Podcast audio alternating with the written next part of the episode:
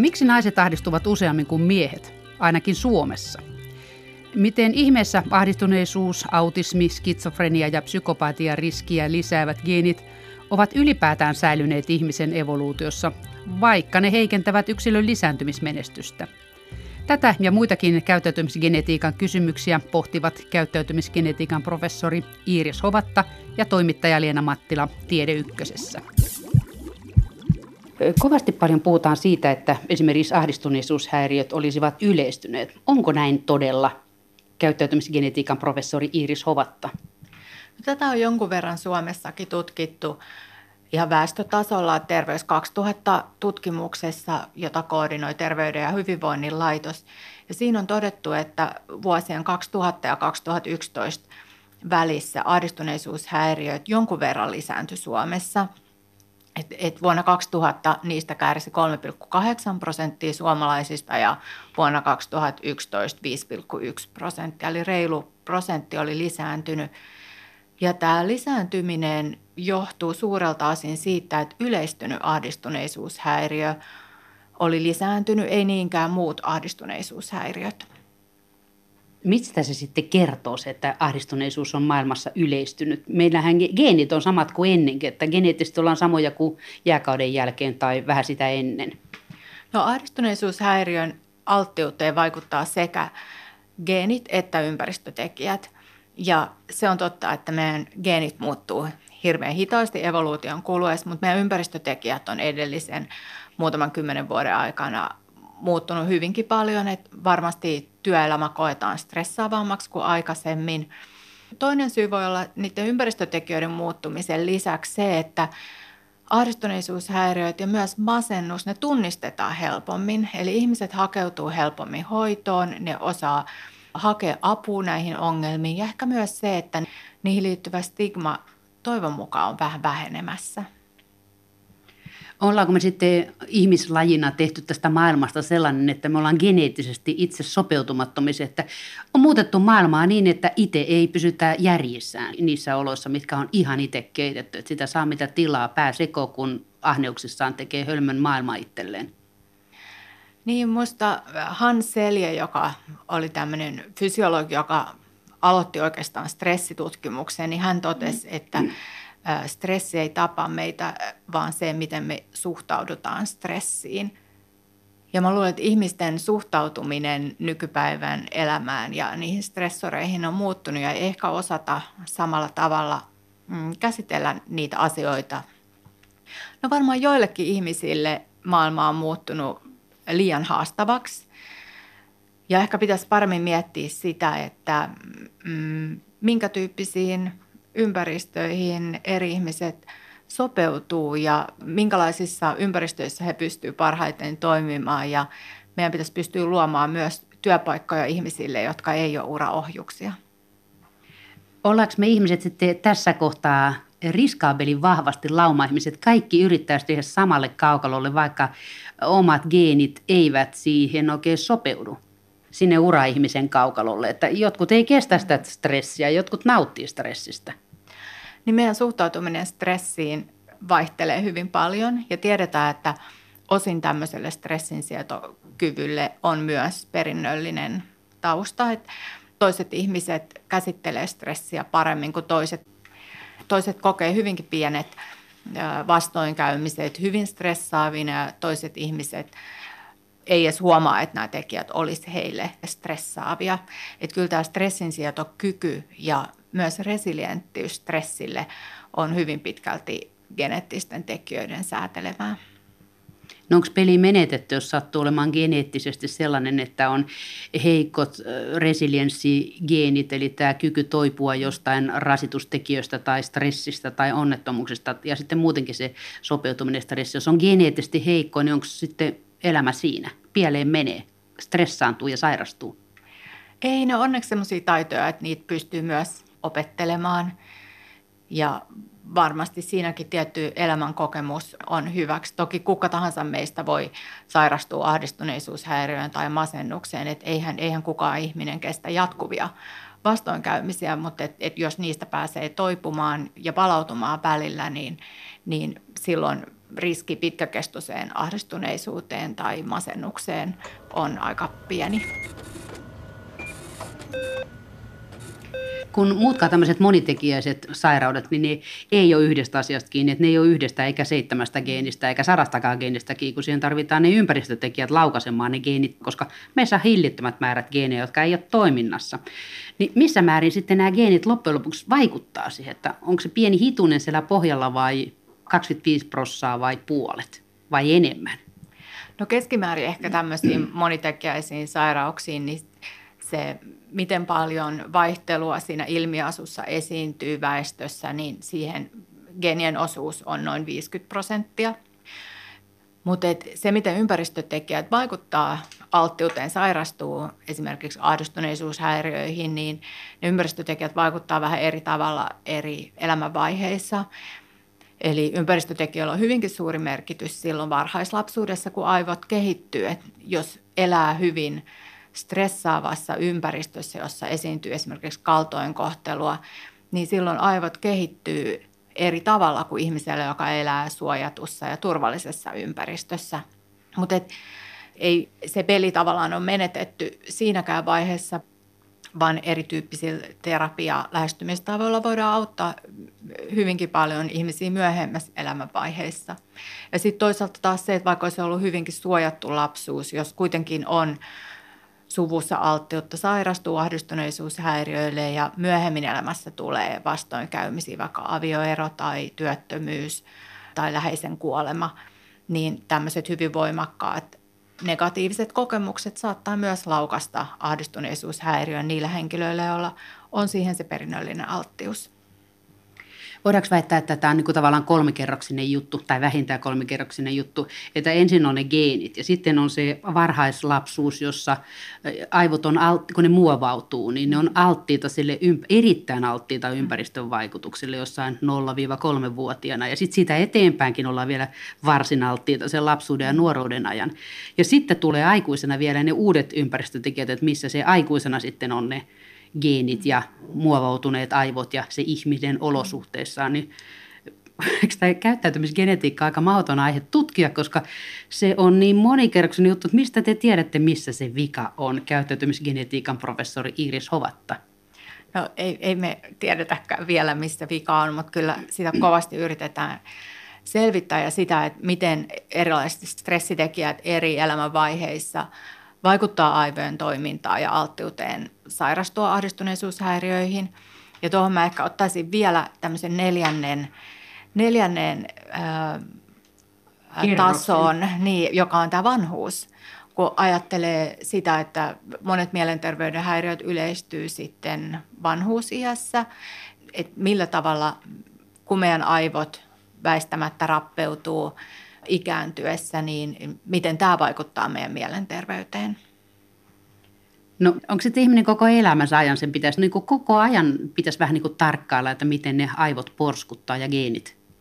Joo, on se niin. Gene, geneillehän me ei mitään voida, mutta ympäristötekijöille me voidaan itse asiassa aika paljon. Että tähän pätee samat lääkkeet kuin moniin muihinkin tämmöisiin yleisiin sairauksiin, eli terveelliset elämäntavat.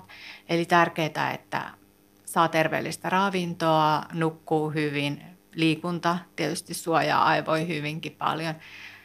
Ja sitten se stressin välttäminen. Ja stressiin voi oppia suhtautumaan eri tavalla, että et nimenomaan se oma asenne sitä stressiä kohtaan on tärkeä. Et kokeeko sen stressaavaksen tilanteen vai, vai pystyykö tämmöisessä stressaavassa tilanteessa ottamaan se enemmän haasteena kuin negatiivisena asiana. Iris Hovatta, kun sä olet käyttäytymisgeneetikko, niin sanoppa, miten se näksautetaan se oma suhtautumistapa sille, että sieltä pelokkaasta ahdistuneisuudesta jossain kamalassa tilanteessa heittääkin sen, että tämä on haaste. Minäpäs katon, että kauanko kestää selvitä tästä. No mä oon itse biologi, mulla ei ole mitään taikatemppua tähän asiaan, mutta on olemassa paljon erilaisia psykososiaalisia hoitomuotoja, joilla pystytään auttamaan ahdistuneisuushäiriöistä kärsiviä ihmisiä – ja niiden hoitomuotojen tavoitteena on oppia käsittelemään niitä omia tunteita ja ajatuksia sillä tavalla, että ne ei aiheuta yhtä paljon ahdistusta kuin aikaisemmin.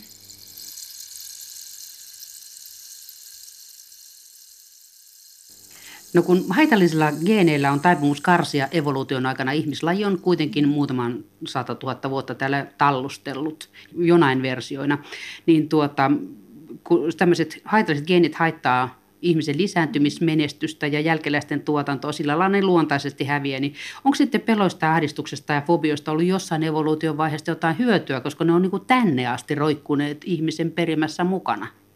On ihan varmasti, että tietty määrä pelkoahan suojaa monissakin tilanteissa. On ihan normaalia, että meillä esiintyy korkean paikan kammoa. Jos seisoo hyvin jyrkän kielekkeen vieressä, niin on tietysti hyödyllistäkin, että se tilanne hieman pelottaa.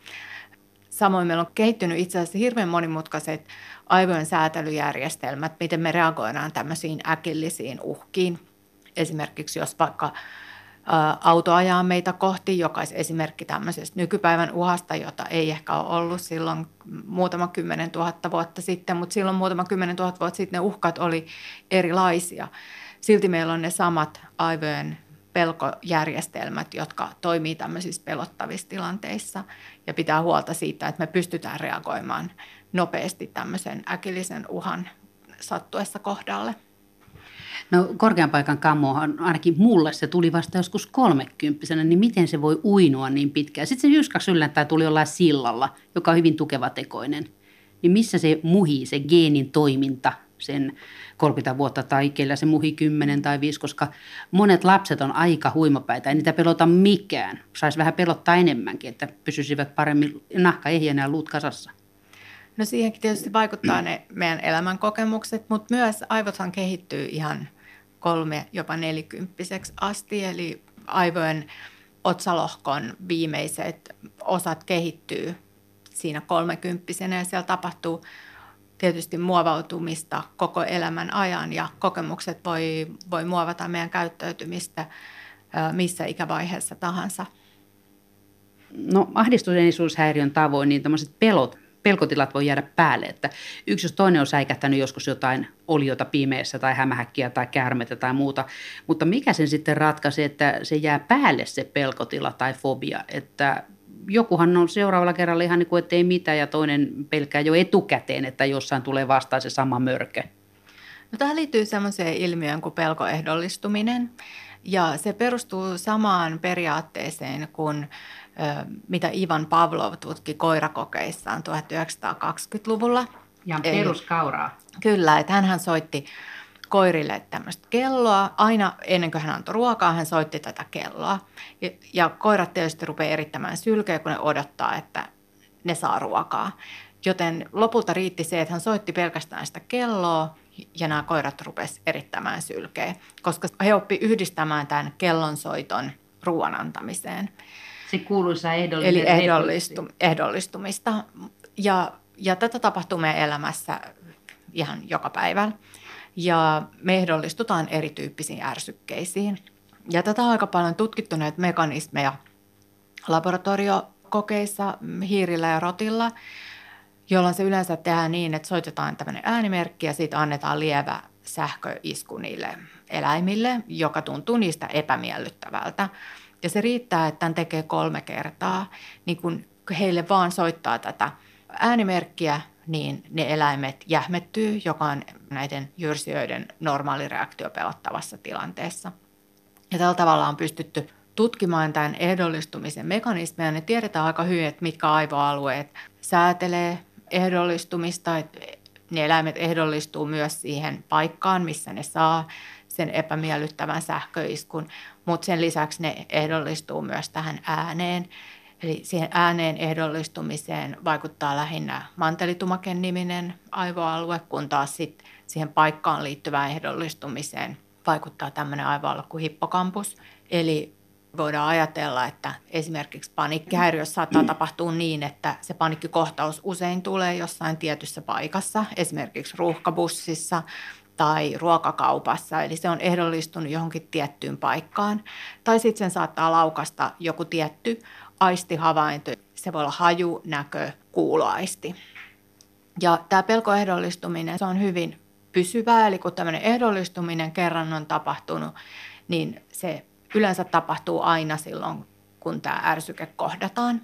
Mutta tämä pelkoehdollistuminen voi myös purkautua ja näitä mekanismeja on myös tutkittu paljon näissä koeläinmalleissa. Eli nyt jos tämmöinen rotta tai hiiri, joka on ehdollistettu tämmöiseen äänimerkkiin, joka säpsähtää sen äänimerkin soidessa, niin jos sille soitetaan tarpeeksi monta kertaa se äänimerkki ilman tätä lievää sähköiskua, niin lopulta se eläin ei enää jähmety sitä ääntä soitettaessa. Eli puhutaan pelkoehdollistumisen purkautumisesta. Ja tiedetään, että se ei varsinaisesti ole purkautumista niin, että se vanha muistijälki pyyhkiytyisi pois, vaan se on itse asiassa uuden muistin oppimista tämän vanhan muistijäljen päälle. Eli opitaan, että tämä äänimerkki ei enää ennusta sitä epämiellyttävää tilannetta. Eli voisiko se sanoa, että niin tavallaan se pelkoehdollistuminen saadaan purettua siedätyshoidolla, että se laukaiseva tekijä tarjotaan monta kertaa ilman mitään jälkiseuraamuksia. Vähän niin kuin allergian siedätyshoito, jota minä lähinnä kaipaisin. Ju, juuri näin, ja sitä itse asiassa kutsutaan myös siedätyshoidoksi psykiatriassa myös. Eli esimerkiksi jos puhutaan korkean paikan kammosta, niin siihen kaikkein tehokkain hoitomuoto on nimenomaan tämmöinen siedätyshoito, jossa potilas terapeutin kanssa yhdessä altistetaan vähitellen tälle pelottavalle tilanteelle ja sitä käsitellään ja vähitellen ihminen ehkä uskaltaa mennä korkeampiin ja korkeampiin paikkoihin, kunnes sitten lopulta tilanne on se, että mitkään korkeat paikat ei enää pelota. Että tämmöinen altistushoito on kaikkein tehokkain tapa tämmöisten määräkohteisten pelkojen hoidossa. Mikä sen sitten ratkaisee, kun jollain ihmisellä se säikäydys menee ohi ja sitten se vaan naurattaa vähän ajan päästä ja toisella jää päälle tämmöinen pelon tai fobian ehdollistuminen, että mikä tässä erottaa meitä ihmisiä, käyttäytymisgenetiikan professori Iiris Hovatta? No kyllä tässäkin on perinnöllisillä tekijöillä merkitystä, että toiset ihmiset on alttiimpia ehdollistumaan ja heillä myös tämmöiset pelkomuistot joko tapahtuu voimakkaammin tai sitten aktivoituu helpommin tämmöisen ehdollistuneen ärsykkeen johdosta. Ja tätä on tutkittu ihan ihmisillä ihan aivokuvantamisella, että voidaan katsoa, että mitkä aivoalueet aktivoituu ja kuinka voimakkaasti pelottavassa tilanteessa. Ja siinä on havaittu, että on paljon yksilökohtaisia eroja. Onko tämä paketti, kun meillä on tämmöinen erittäin monimuotoinen perimä ihmisillä, että sen lisäksi silmänvärit ja hiusten värit ja pituudet ja paksuudet vaihtelee osittain geenien ohjaamissa rajoissa, niin tuota, sitten myös tämmöiset psyykkiset jutut ja käyttäytyminen, eli onko pelokas vai rohkea tai rämäpää suorastaan, niin sekin lähtee geeneistä asti. Että meillä on niin kaikkea löytyy perintötekijöistä. Että tarjonta on ihan hirveästi, mutta sitten se jostain, jollain ihmisellä mikäkin geeni laukeaa toisella jotkut toiset toimintaan. Joo, kyllä perinnöllisillä tekijöillä on suuri merkitys meidän käyttäytymiseen ja ympäristötekijät tietysti muovaa sitä, minkälaiseksi ihminen muotoutuu elämän aikana, mutta meillä on hyvinkin erilaisia alttiuksia sairastua tiettyihin käyttäytymiseen liittyviin sairauksiin, mielenterveyden häiriöihin, esimerkiksi skitsofreniaan, kaksisuuntaiseen mielialahäiriöön, masennukseen, ahdistuneisuushäiriöön tai addiktioihin. Ja toisilla ihmisillä on alttiutta sairastua toisiin näistä sairauksiin ja toisilla ihmisillä taas johonkin toiseen sairauteen, mutta se tiedetään myös, että tässä on aika paljon päällekkäisyyttä myös, että eri psykiatrisille sairauksille altistaa myös osittain samat geenit, mikä saattaa heijastella sitä, että meidän tietämys mielenterveyden häiriöiden biologisista taustoista on aika, aika vajavaista. Et jos me tiedettäisiin enemmän, että mitkä nämä todelliset alttiusgeenit on, me pystyttäisiin ehkä luokittelemaan mielenterveyden häiriöitä paremmin ja sitä kautta myös ehkä tietämään, tunnistamaan parempia hoitokeinoja johonkin tiettyihin mielenterveyden häiriöihin, jotka johtuu tietyistä biologisista syistä. Iiris Ovatta, sä taidat olla Suomessa ihan ensimmäinen käyttäytymisgenetiikan professori, missä tosiaan tutkitaan geenejä sieltä ihmisen käyttäytymisen kivijalasta. Niin tuota, mitä tässä nyt, kun tämä tutkimus tästä sitten räjähtää suorastaan käsiin, tai silmille, maailmalle, niin mitä tässä on nyt odotettavissa, just vaikka nyt tässä on skitsofrenian, depression, eli vakavan masennuksen tai kaksisuuntaisen mielialahäiriön näiden tulevissa luokitteluissa ja hoidoissa? No käyttäytymisgenetiikka sinänsä on hyvinkin laaja tutkimusalue, joka tutkii geenien ja ympäristön ja niiden välisen vuorovaikutuksen yhteyttä käyttäytymiseen. Ja alana käyttäytymisgenetiikka tutkii myös muita ilmiöitä kuin vain mielenterveyden sairauksia, esimerkiksi persoonallisuutta, persoonallisuuspiirteitä, kognitiivisia kykyjä, tämmöisiä tavallaan normaalin käyttäytymiseen kuuluvia ilmiöitä, mutta myös sitten tietysti mielenterveyden häiriöitä ja niiden perinnöllistä taustaa ja sitä, miten ympäristötekijät muovaa sitä alttiutta. Ja käyttäytymisgenetiikassa on myös monta eri lähestymistapaa.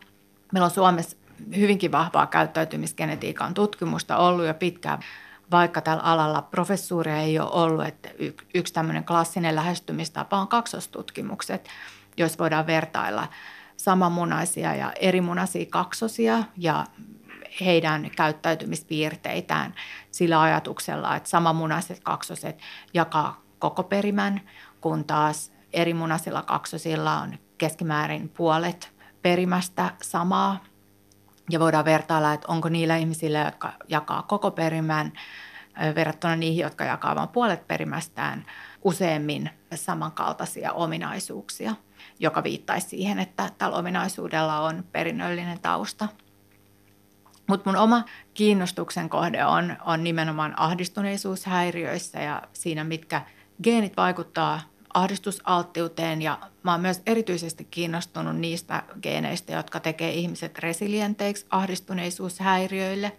Ajatuksena se, että jos me pystyttäisiin tunnistamaan tämmöisiä geneettisiä tekijöitä, jotka suojaa ahdistuneisuushäiriöiltä, niin voitaisiko me vahvistaa näitä tekijöitä niillä henkilöillä, joilla on alttius sairastua ja sillä tavalla auttaa näitä ahdistuneisuudesta kärsiviä ihmisiä.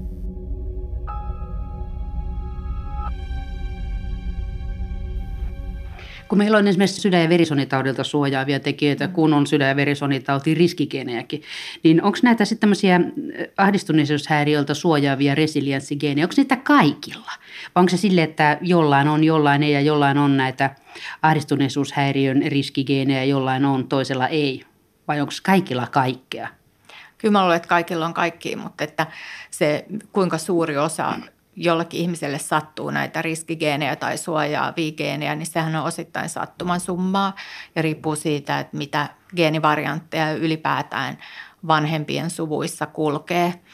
Ja sitten riippuen siitä, että millaisen yhdistelmän henkilö on vanhemmiltaan perinnyt, niin silloin on joko korkeampi tai matalampi riski sairastua esimerkiksi ahdistuneisuushäiriöihin, mutta sama pätee tietysti myös sydänverisuonitauteihin tai diabetekseen tai muihin tämmöisiin yleisiin kansantauteihin.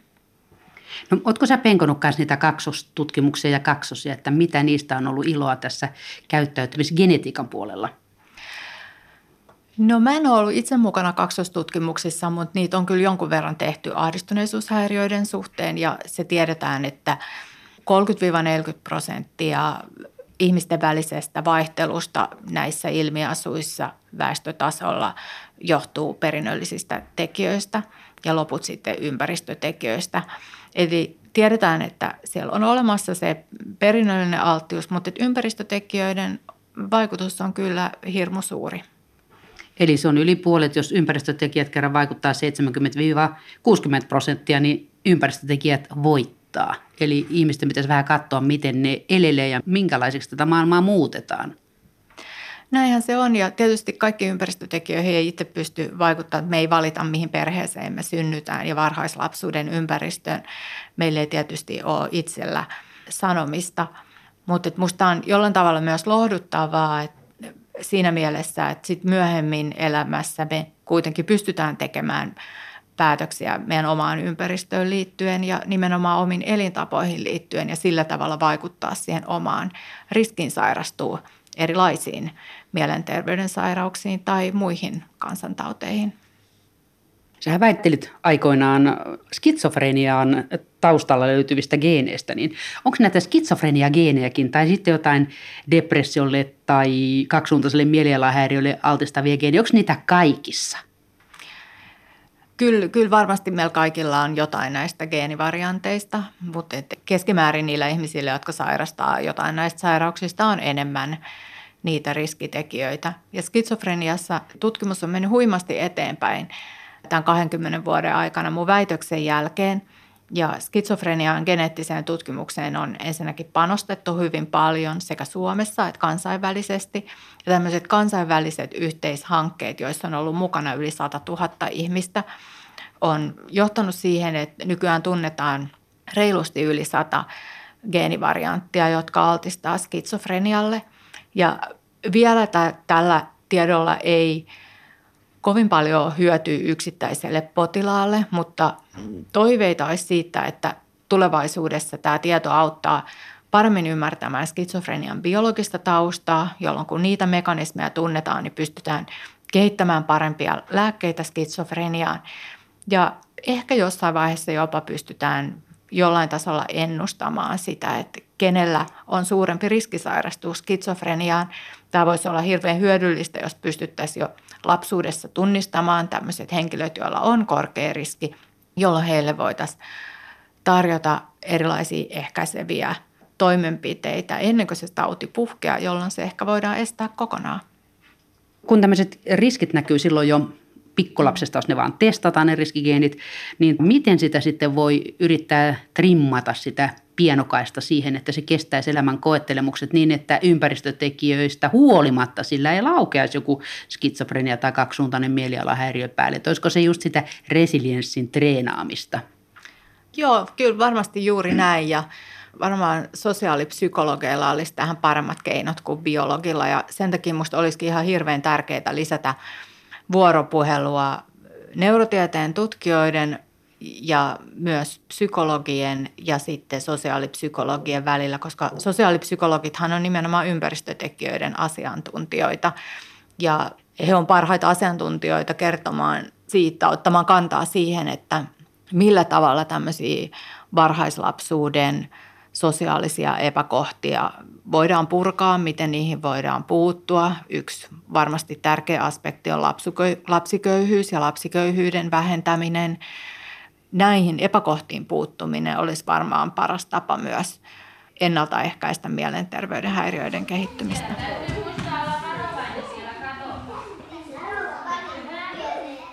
kun näissä uusissa suomalaistutkimuksissa ja, tai seurantojahan ne tavallaan on, niin niissä on havaittu, että on nimenomaan naiset ja varsinkin nuoret naiset, joilla nämä ahdistuneisuushäiriöt on yleistyneet, niin periytyykö tämä jotenkin niin kuin naisille vahvemmin? Onko naisilla enemmän näitä riskigeenejä jostain kumman syystä? No joo, tietyt ahdistuneisuushäiriöt on tosiaan yleisempiä naisilla kuin miehillä. Sosiaalisen tilanteiden pelko on yhtä yleistä miehillä kuin naisilla ja tämmöiset määräkohteiset pelot, kuten hämähäkkipelko ja korkean paikan kammo. Mutta panikkihäiriö ja yleistynyt ahdistuneisuushäiriö on yleisempi naisilla ja niitä syitä ei tunneta tällä hetkellä. Et voi tietysti olla, että jotkut geenivariantit, niillä on suurempi vaikutus naisilla kuin miehillä, mutta on ajateltu, että myös hormonaaliset syyt saattaisi vaikuttaa, että usein ahdistuneisuushäiriöt puhkee murrosiässä, jolloin tietysti tapahtuu paljon hormonaalisia muutoksia ja toinen ajanjakso naisilla on menopaussi, jolloin myös tapahtuu hormonaalisia muutoksia ja, ja se on aikaa, jolloin myös monilla naisilla tulee tämmöisiä ahdistus- ja masennusoireita. Onko geenit sitten niin herkkiä ympäristölle, että niihin vaikuttaa myös ihmisen sisäinen ympäristö, eli hormonien heittelyt, niin geenitkin toimii tai ei toimi sen mukaan? Itse asiassa monet hormonit suoraan säätelee geenien luentaa, eli ne on tämmöisiä geenien transkriptioon vaikuttavia tekijöitä, että niillä on hyvinkin suora ja nopea vaikutus siihen, mitä missäkin solussa tuotetaan minäkin ajankohtana. No jos kerran hormonit vaikuttaa näihin geeneihin, jotka vaikuttaa mielenterveyteen tai johonkin muuhinkin ihmisen psyykkisiin ominaisuuksiin, niin miten sitten siihen vaikuttaa hormonaalinen ehkäisy tai hormonikorvaushoito tai punttisalilla käytetyt kasvuhormonit ja testosteronit? Tästä on tehty aika paljon tutkimusta nimenomaan ää, niin kuin hormonaalisen ehkäisyyn ja vaihdevuosien hormonikorvaushoidon suhteen. Ja ne tulokset on ollut jonkun verran ristiriitaisia ja tämmöisissä suurissa meta-analyyseissä ei ole pystytty osoittamaan, että hormoneilla olisi hirveän suurta merkitystä ahdistusmasennusoireisiin, mutta joissain tutkimuksissa on selvästi osoitettu, että tämmöinen vaikutus saattaa olla hyvinkin estrogeeni korvaushoidolla vaihdevuosien aikana. Kumpaan suuntaan ne vaikuttaa? Siis vaikuttaa niin, että vähentää masennusoireilua. No miten se sitten on selitettävissä, kun silloin kun nainen on vielä fertilissä iässä, eli tuottaa itse estrogeeninsa ja niin kuin sille runsaamassa määrin niitä, niin kaikkihan me tuotetaan estrogeenia, myös miehet. Niin kuinka sitten on mahdollista, että kuitenkin näillä nuorilla naisilla, joilla on estrogeenituotanto päällä, niin niillä sitten on enemmän näitä ahdistuneisuushäiriöitä ja sitten vaihdevuosissa se estrogeeni taas suojaa, että onko se siinä ikäratkaiseva tekijä vai mikä? Onko kaupan estrogeeni parempaa kuin omatekoinen?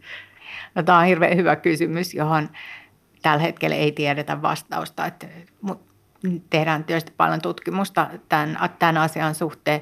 No, ahdistuneisuus ja masennus ei ole pelkästään hormoneista kiinni, että, että niihin vaikuttaa niin moninaisesti moni tekijä, että on tietysti hankala erotella, mikä hormonien asema on, mutta kyllä, kyllä niillä selvästi on jonkunlaista merkitystä ja voi olla, että toisille ihmisille niillä on suurempi merkitys kuin toisille.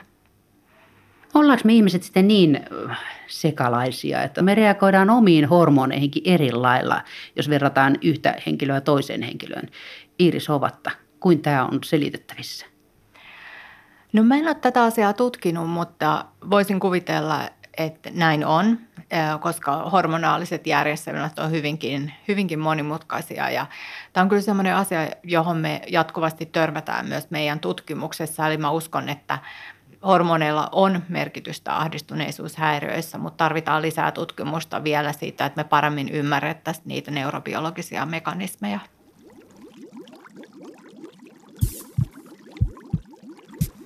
Sitten muita tämmöisiä ihmisiä, jossain määrin puhuttavia riski- tai alttiusgeenejä on psykopatia ja autismin kirjon oireita aiheuttavia geenejä löytyy kymmeniä vai satoja vai tuhansia, niin kuinka yleisiä ne on väestössä, ne on keskimäärin, löytyykö kaikissa kaikkia?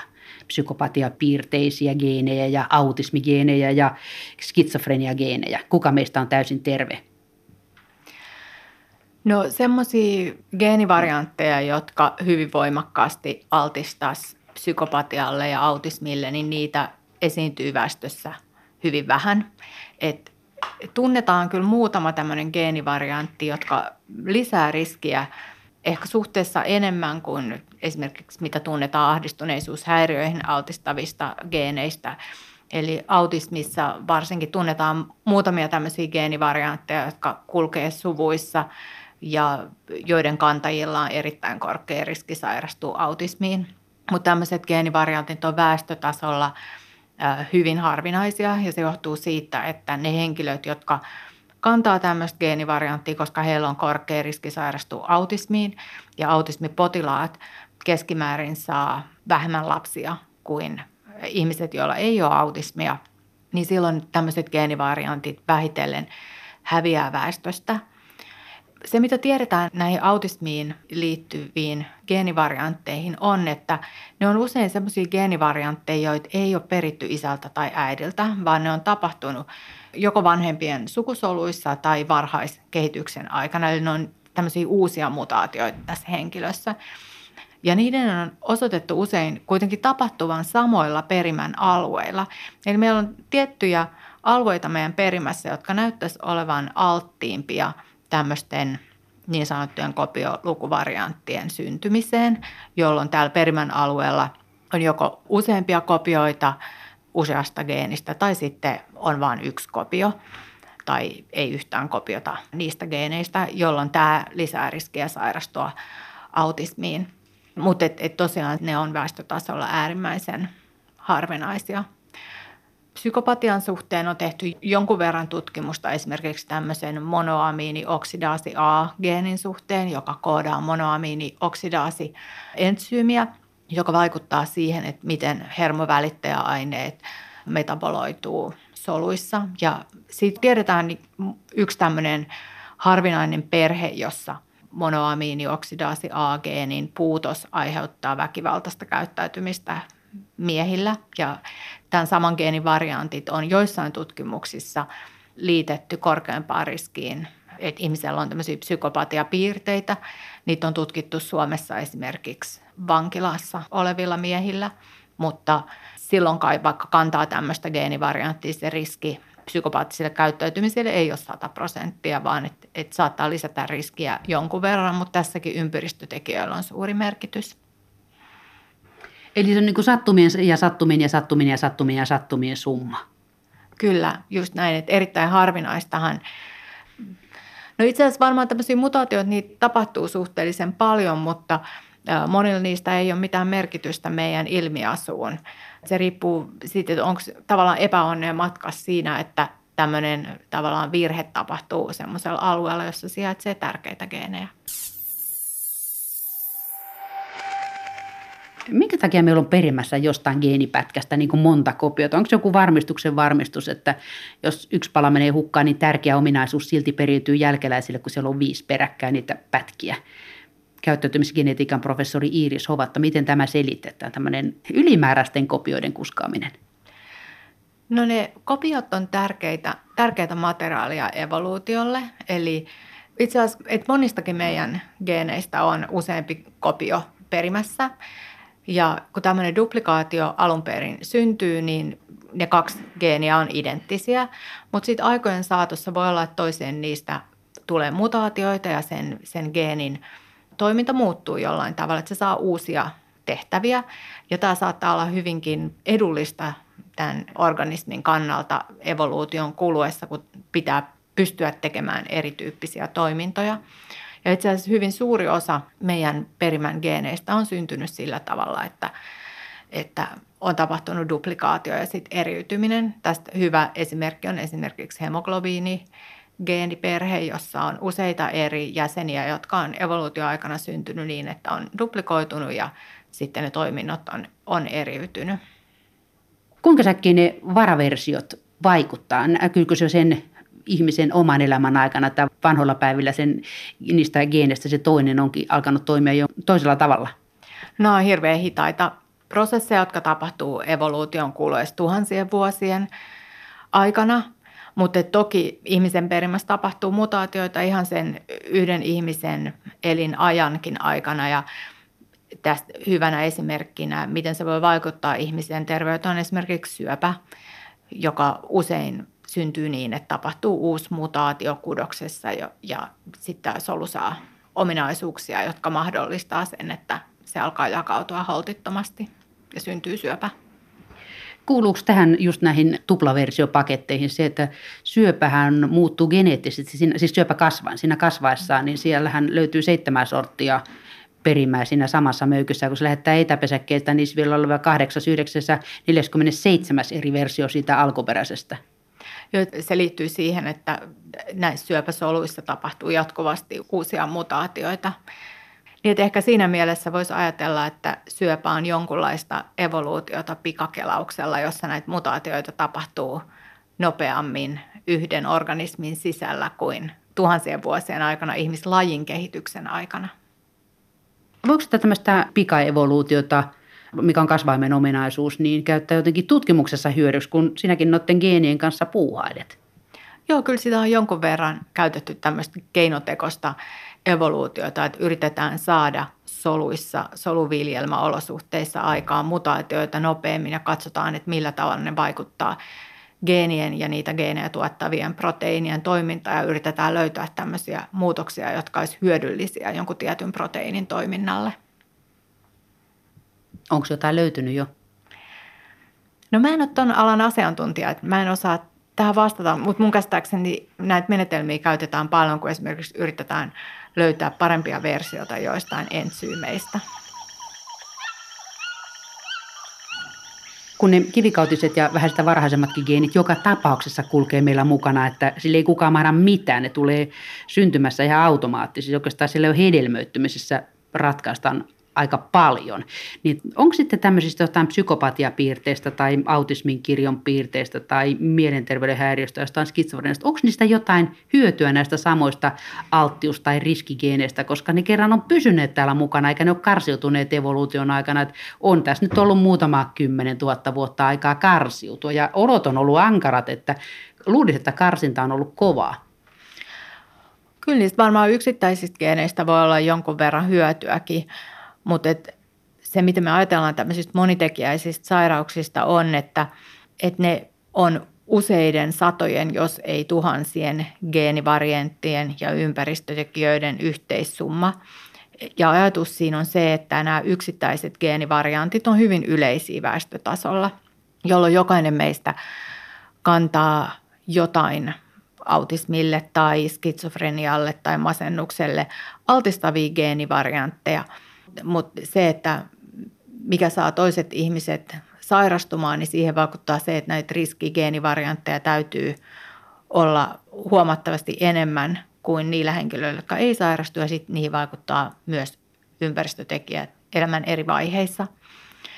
Eli ne on pystynyt ne geenivariantit pysymään väestössä sen takia, että näiden yksittäisten geenivarianttien vaikutus siihen sairastumisriskiin on hyvin pieni, paljon vähemmän kuin puolitoista prosenttia, eli yksi variantti saattaa lisätä riskiä sairastua vaikka 1,2 prosenttia, jolloin näitä geenivariantteja todellakin täytyy olla useita ennen kuin se riski on merkitsevä. Ja silloin ne pystyy säilymään eri yhdistelminä meidän väestötasolla ilman, että ne häviää ihmislajin aikana, vaikka silloin kun jollekin henkilölle niistä sattuu tämmöinen korkean riskin kombinaatio ja tällä henkilöllä, vaikka jos hän sairastuu skitsofreniaan, niin tiedetään, että skitsofreniapotilaat keskimäärin saa vähemmän lapsia kuin ne henkilöt, joilla ei ole skitsofreniaa. Niin kuitenkin nämä samat geenivariantit pystyy säilymään väestössä, koska niitä esiintyy muilla henkilöillä, joilla ei ole skitsofreniaa. Eli se on niin kuin sä liuotat jotain pesuainejauhetta veteen, niin jos saatat sieltä desilitran veke sitä vettä, niin silti niitä pesuainemolekyylejä on se koko liuos täynnä, eli koko ihmispopulaatio siellä seilailee näitä kaiken maailman alttiusgeenejä niin kuin pieninä palasina maailmalla. Voiko näin väittää käyttäytymisgenetiikan professori Iris Hovatta? No näin voisi ajatella ja, ja sitten vielä niin, että niitä pesuainemolekyylejä syntyy sinne myös sitten uusien mutaatioiden myötä pidemmällä aikavälillä ihmislajin kehityksen aikana. Niin, että jos jotain karsiutuu pois, niin mutaatiot tuottaa lisää uusia tilalle. Näin se on. Että, että, mä luulen, että nämä on kuitenkin väestötasolla aika pysyviä, pysyviä ominaisuuksia. että koska niiden geenivarttien osuus on niin pieni, niin me ei niistä helpolla eroon päästä. Sitten asia on eri tämmöisten hyvin harvinaisten korkean riskin aiheuttavien varianttien suhteen – ja syy siihen, että ne on niin harvinaisia, on se, että niiden kantajilla on korkea riski sairastua tähän sairauteen ja sitten jos tämä henkilö ei saa lapsia, niin ne ei siirry eteenpäin. Mutta mutaatiot tekee taas uusia riskigeenejä, mutta mikä siinä sitten on, että apoptoosi ei hävitä sellaisia mutatoituneita geenejä, joilla on joku haittavaikutus? Onko se vain, että se on niin kuin mitätön kokonaisuuden kannalta se riski niin kuin yhden geenin kohdalla? se on tosi pieni se riski, että jos se, on, jos se riski on sanotaan 1,05 prosenttia, niin käytännössähän se riski on tä- täysin mitätön. Joo.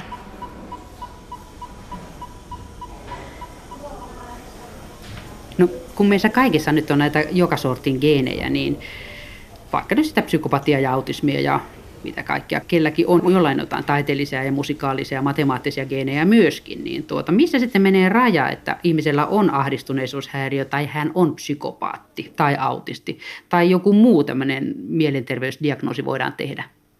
No niihin on olemassa ihan diagnostiset kriteerit, jotka perustuu niihin oireisiin, joita tällä henkilöllä on.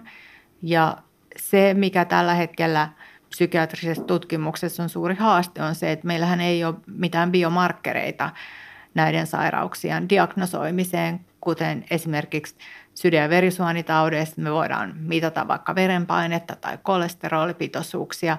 Diabeteksessä me voidaan mitata glukoositasoja, mutta psykiatrisissa sairauksissa meillä ei ole tämmöisiä biomarkkereita, mitä me voitaisiin mitata. Eli se diagnoosi perustuu täysin henkilön oireisiin – ja nekin on hyvin moninaiset esimerkiksi masennuksen suhteen. Voi olla, että masennukseen usein liittyy unihäiriöt, niin voi olla, että henkilö esimerkiksi nukkuu liikaa tai nukkuu liian vähän.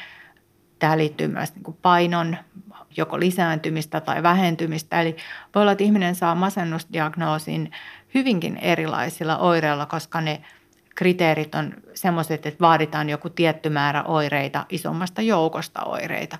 Ja se kuvastaa sitä, että meillä on aika huono biologinen ymmärtämys näiden sairauksien taustasta.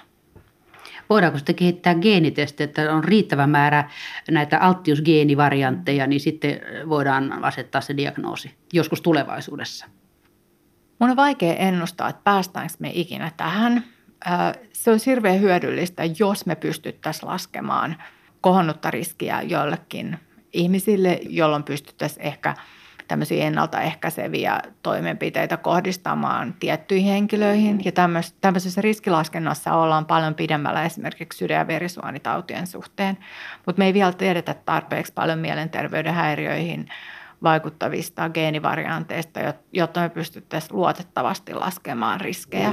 Mutta voi olla, jo toivon mukaan kymmenen vuoden päästä me ollaan siinä tilanteessa. Ei ikinä varmaan päästä siihen tilanteeseen, että pystyttäisiin täysin tarkasti ennustamaan näitä asioita, koska ympäristötekijöillä on, on hirveän suuri merkitys mielenterveyden häiriöiden syntyyn. Mutta jos jollain tavalla pystyttäisiin riskejä laskemaan sillä tavalla, että siihen ottaisiin mukaan nämä geenivariantit ja ympäristötekijät, niin se voisi nostaa näiden ennusteiden ennusarvoa. Mitkä on nyt käyttäytymisgenetiikan tutkimuksen tulevaisuuden näkymät, professori Iris Hovatta? No sekä genetiikka että neurotiede on tällä hetkellä hyvin nopeasti eteenpäin meneviä tieteenaloja, eli siinä mielessä on hyvin, hyvin jännittävää tehdä tämän alan tutkimusta tällä hetkellä. Ja meillä on kuvantavismenetelmät ihmisillä esimerkiksi kehittynyt hyvin paljon, että voidaan katsoa tiettyjen aivoalueiden toimintaa ja niiden aktivaatiota tietyissä tilanteissa, tietty, tiettyihin ärsykkeihin liittyen, esimerkiksi ahdistuneisuushäiriötä sairastavilla ja, ja terveillä henkilöillä ja vertailla näitä ja sitten voidaan yhdistää tämä tieto siihen näiden henkilöiden perinnölliseen taustaan. Voidaan katsoa myös sitä, että miten erilaiset perinnölliset tekijät vaikuttaa siihen, että kuinka voimakkaasti ahdistuneisuutta säätelevät aivoalueet aktivoituu jossain tietyissä tilanteissa, jotka esimerkiksi aiheuttaa pelkoa tai ahdistusta. Eli mä uskon, että yhdistämällä sekä perinnöllisyystieteen että neurotieteen erilaisia lähestymistapoja, niin me opitaan kyllä paljon ymmärtämään ahdistuneisuushäiriöiden biologisesta taustasta ihan seuraavan kymmenen vuoden aikana. Mitä niille sitten voidaan tehdä? No toiveena olisi se, että kun me ymmärretään, mitä aivoissa tapahtuu molekyyli- ja solutasolla silloin, kun ihminen ahdistuu ja me opitaan ymmärtämään niitä mekanismeja, jotka ylläpitää tämmöistä liiallista pitkittynyttä ahdistuneisuutta, joka häiritsee normaalia elämää, joka liittyy ahdistuneisuushäiriöihin, me pystyttäisiin myös kehittämään parempia hoitomuotoja ahdistuneisuushäiriöistä kärsiville.